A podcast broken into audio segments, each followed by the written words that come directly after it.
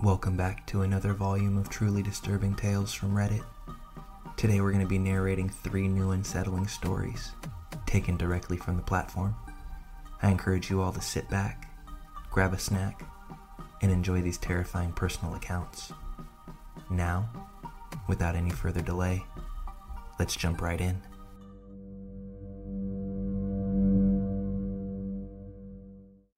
I'm mostly a lurker on here, but have considered sharing my story several times now.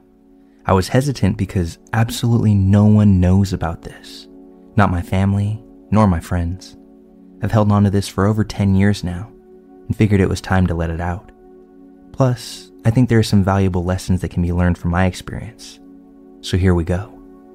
For reference, I'm a 30 year old female, and this story takes place about 13 years ago when I was 17. I had just started university and was excited about having a fresh, new start, since I'd always been a nerdy outcast in high school. I'd never had a boyfriend before and never even been on a date, so I was naive and optimistic about boys.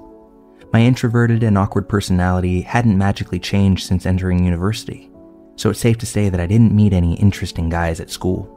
Late one night, I was in my room working on an assignment on my laptop when I received a request on MSN Messenger.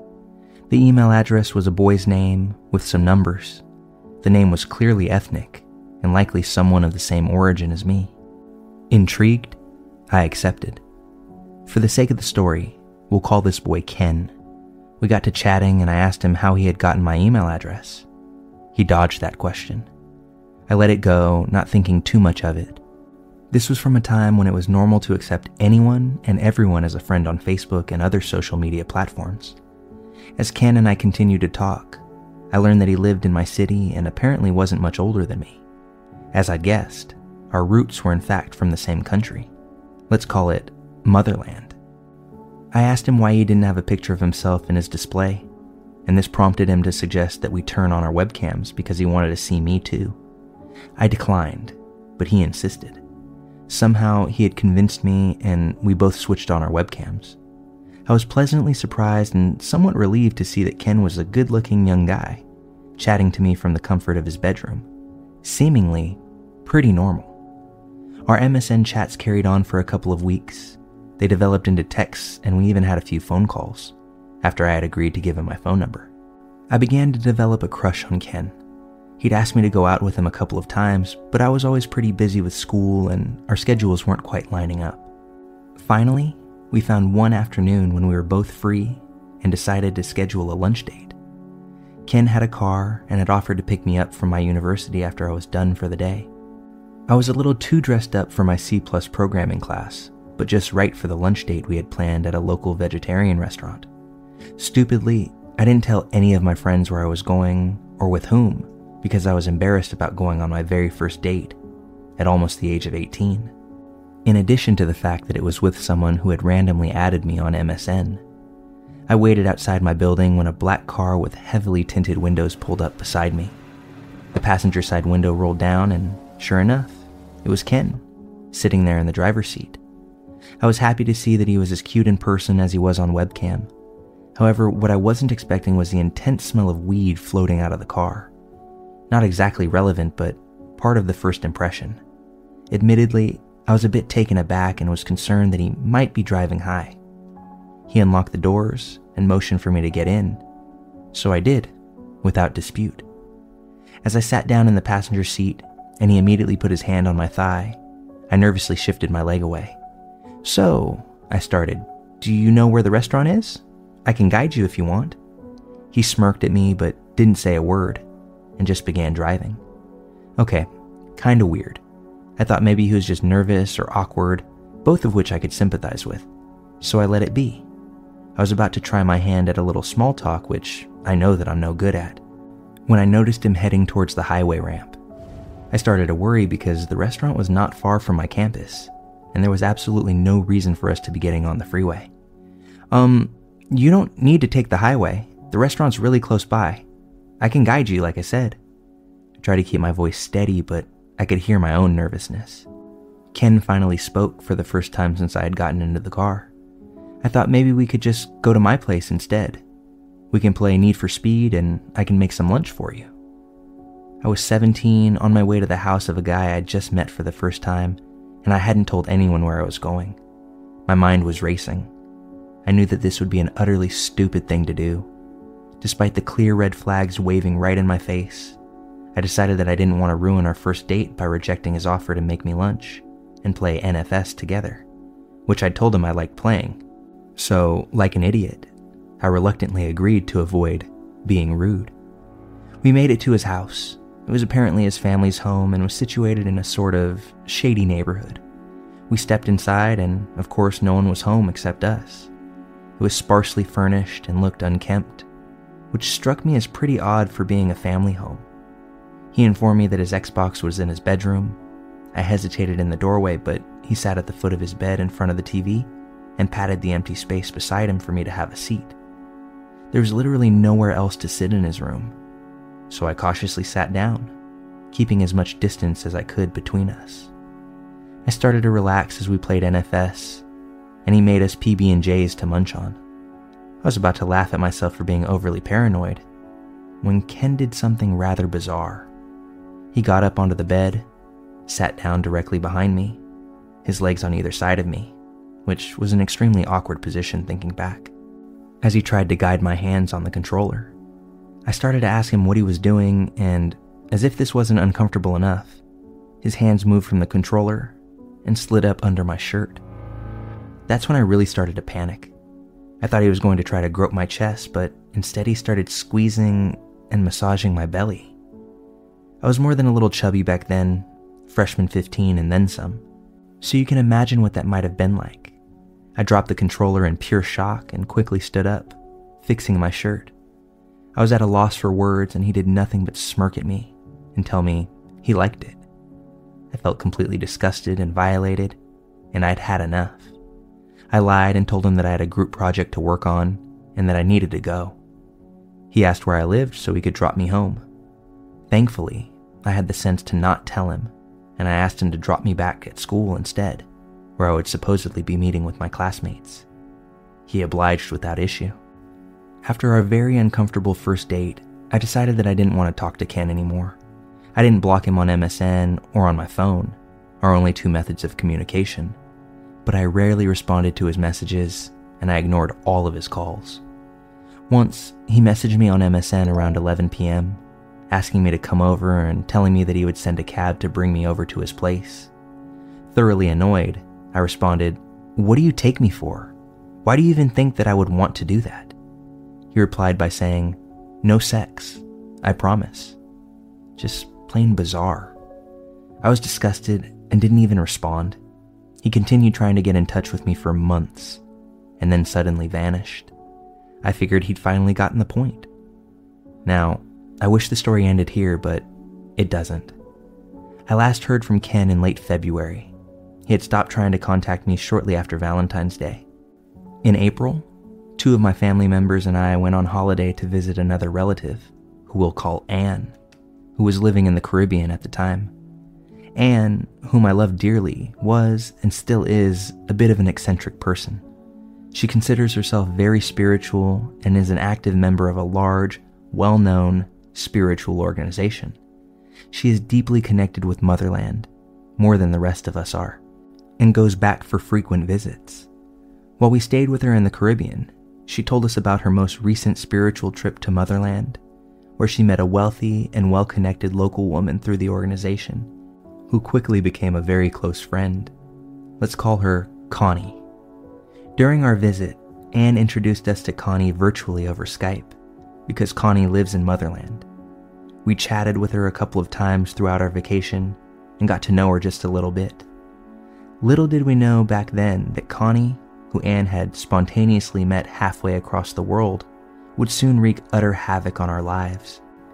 Now, that's a story that I'm just not, and may never be, ready to tell because of how many lives were affected and the severity of the damage that was inflicted.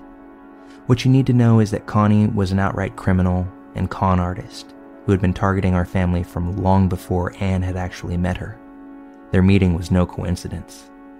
Not only did she manage to steal over $100,000 from our family, but she took any peace of mind or sense of security that we ever had When we finally caught on and confronted her, she insisted that we were mistaken, but disappeared into thin air once we forced her out of our lives. Now you're probably wondering what on earth this has to do with my story about Ken. Well, get this. The situation with Connie lasted many months. The whole thing is kind of a blur to me now, but we first spoke to her online in April, and I remember the whole ordeal lasting well into the fall. While she normally resided in Motherland, Anne had invited her to visit and stay with us, where we, my whole family and I, presently live. That's when things really took a turn for the worse. Some of the things I clearly remember and are important to this story were that 1. The whole time she was staying with us, she was trying to convince me to transfer schools to a very obscure school and program in the US. I guess you can tell from this I don't live in the US. And she was actually getting very pushy about it. 2. She had asked me if I was a virgin and told me to, quote, save myself for my husband. That part was disturbing. During this time, I was so emotionally drained and stressed that I didn't really think of anything but the situation at hand. In fact, I had stopped socializing almost entirely and even started habitually skipping classes. I had lost contact with my high school friends, and my university friends were too new to really care. So my strange behavior and new destructive habits went pretty much unnoticed. Fast forward to one day after Connie's final disappearance in the fall. I was at home with my dad when my cell phone rang. I looked at the caller ID, and it was a number that I didn't recognize, so it was showing the contact information as whatever name the phone was registered under. My heart dropped into my stomach. My phone displayed a name. The first name was a man's name, and the last name was the same last name as Connie's. I started to panic and ran into my bedroom to answer the call. Had no idea what to expect. When I picked up the phone, I was greeted by a familiar voice. It was Ken. I honestly thought I was going to puke when I came to a sudden realization that he had been a part of this whole sick plot. Of course, I don't have any hard evidence to prove that he was connected to Connie, but let me explain. The timing of his appearance and reappearance into my life, the last name, a fairly unique surname, originating from the part of Motherland where Connie is from, and I had never known Ken's last name until then. And the fact that he had contacted me out of the blue and I had no idea why or how, were all just too bizarre to be mere coincidences. Of course, I freaked out at Ken when he called, and I told him that if he ever called me again, I would call the police. His response was just a weird, dry, half laugh, and then he said, Well, okay then, in the most creepy voice you can think of, before hanging up. I knew in my gut that this was their last attempt to get back in touch and somehow slither their way back into mine and my family's lives. Thankfully, I never heard from Ken again after that day. A while after all of this ended, I was having a conversation with a family member who was also closely involved in all of this about the whole ordeal, and she told me she'd sent something extremely wrong when Connie was pushing to have me sent off to the US, to that weird, obscure school. She had an unshakable feeling that Connie was involved in some sort of trafficking scene, and that if I left, she would never see me again. The horrifying pieces came together for me at that point. I was just too damn naive to have seen it before. The memories flooded back to me when I heard that. How Ken had told me, no sex, I promise, when he invited me over, and how Connie was telling me to remain a virgin. As I said, I had never told a soul about Ken nor about the weird V card conversation with Connie. I strongly and firmly believed that Ken had been some sort of player in Connie's game and was just there to keep me away from guys and prevent me from having a boyfriend. For those who may be wondering, we never called the police on Connie or Ken because nothing illegal happened at face value. It's very hard to explain.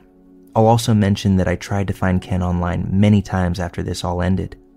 I don't know why, I felt like I wanted to expose him or call him out, and was never able to find even a sliver of information on him, not by the name Ken, nor by the name on the caller ID. It was as if he didn't even exist. Also, I'm awful at directions and didn't remember his address or where his house was exactly. I'm sorry if this story is convoluted or confusing at all. I'm trying to get my point across without giving out any names or too many details. which makes things a bit challenging. I hope that this can serve as a warning to young people to be very selective on who you trust.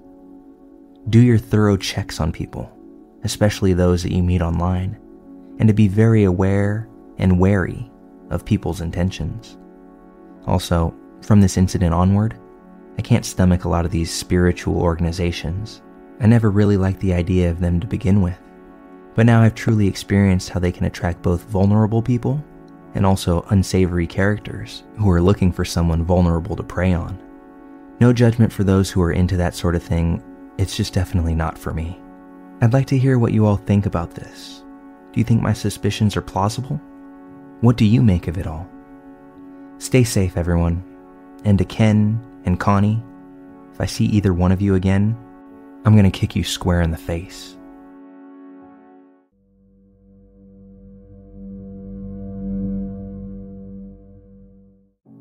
One evening last year, I was about 15 minutes from finishing the night shift at work when I hear this massive crash on one of the windows in the office. So I get up and go check it out. Someone had thrown quite a sizable rock through one of the windows on the front of the building. This is made especially weird because I'm working in the industrial district at 11:30 at night with none of the other businesses open. I go back to my desk, put a quick call through to security to let them know and decide that it's time for me to head home.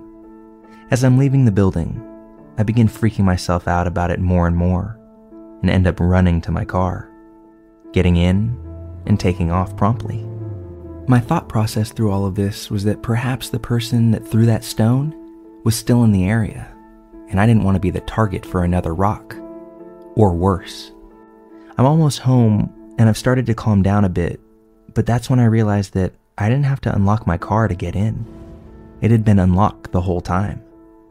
I do a quick check with my hand in the back seat for any possible murderers that might be hanging out, but there's nothing there.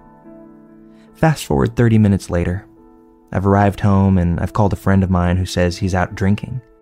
So I decide that I'm going to go out and join him. I decide to hop on my bike and ride over.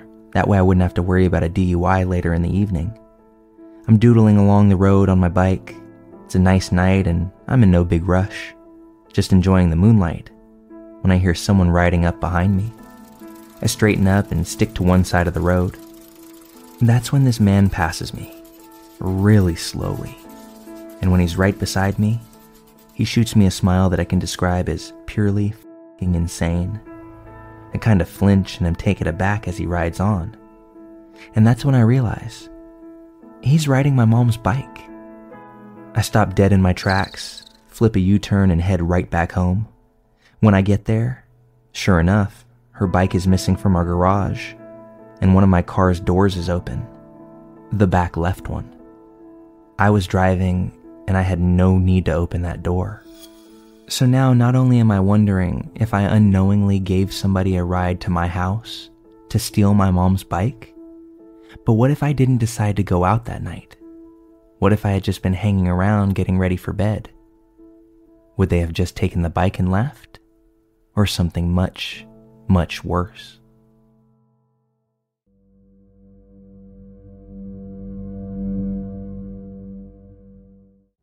This had to take place when I was 13 or 14 years old. I was walking a trail with a friend along a lake to go out fishing. After we had completed a blind turn on the trail, my friend paused his stride and asked me if I could see what was up ahead. I didn't know what he was talking about as I didn't see a thing. But as we continued down the path, my friend was obviously getting more and more agitated. And then he told me that I needed to get out my knife. I was confused as all hell and asked him why. He just kept saying, Can't you see it? Can't you see it? We were almost underneath him when I finally saw him. There was a man in his 30s or 40s, looking ragged, worn, and disheveled, sitting in a large birch tree that hung over the trail. About 15 feet in the air was what I would guess. He peered down at us with wide, bulging eyes and a look of excitement on his face. I was hoping you two wouldn't see me. Before smirking this absolutely sinister grin. At that point, my friend and I ran faster and farther than I've ever run until we were back on the road. This took place in Marin County, California in either 1989 or 1990. I don't know what that man was doing up there.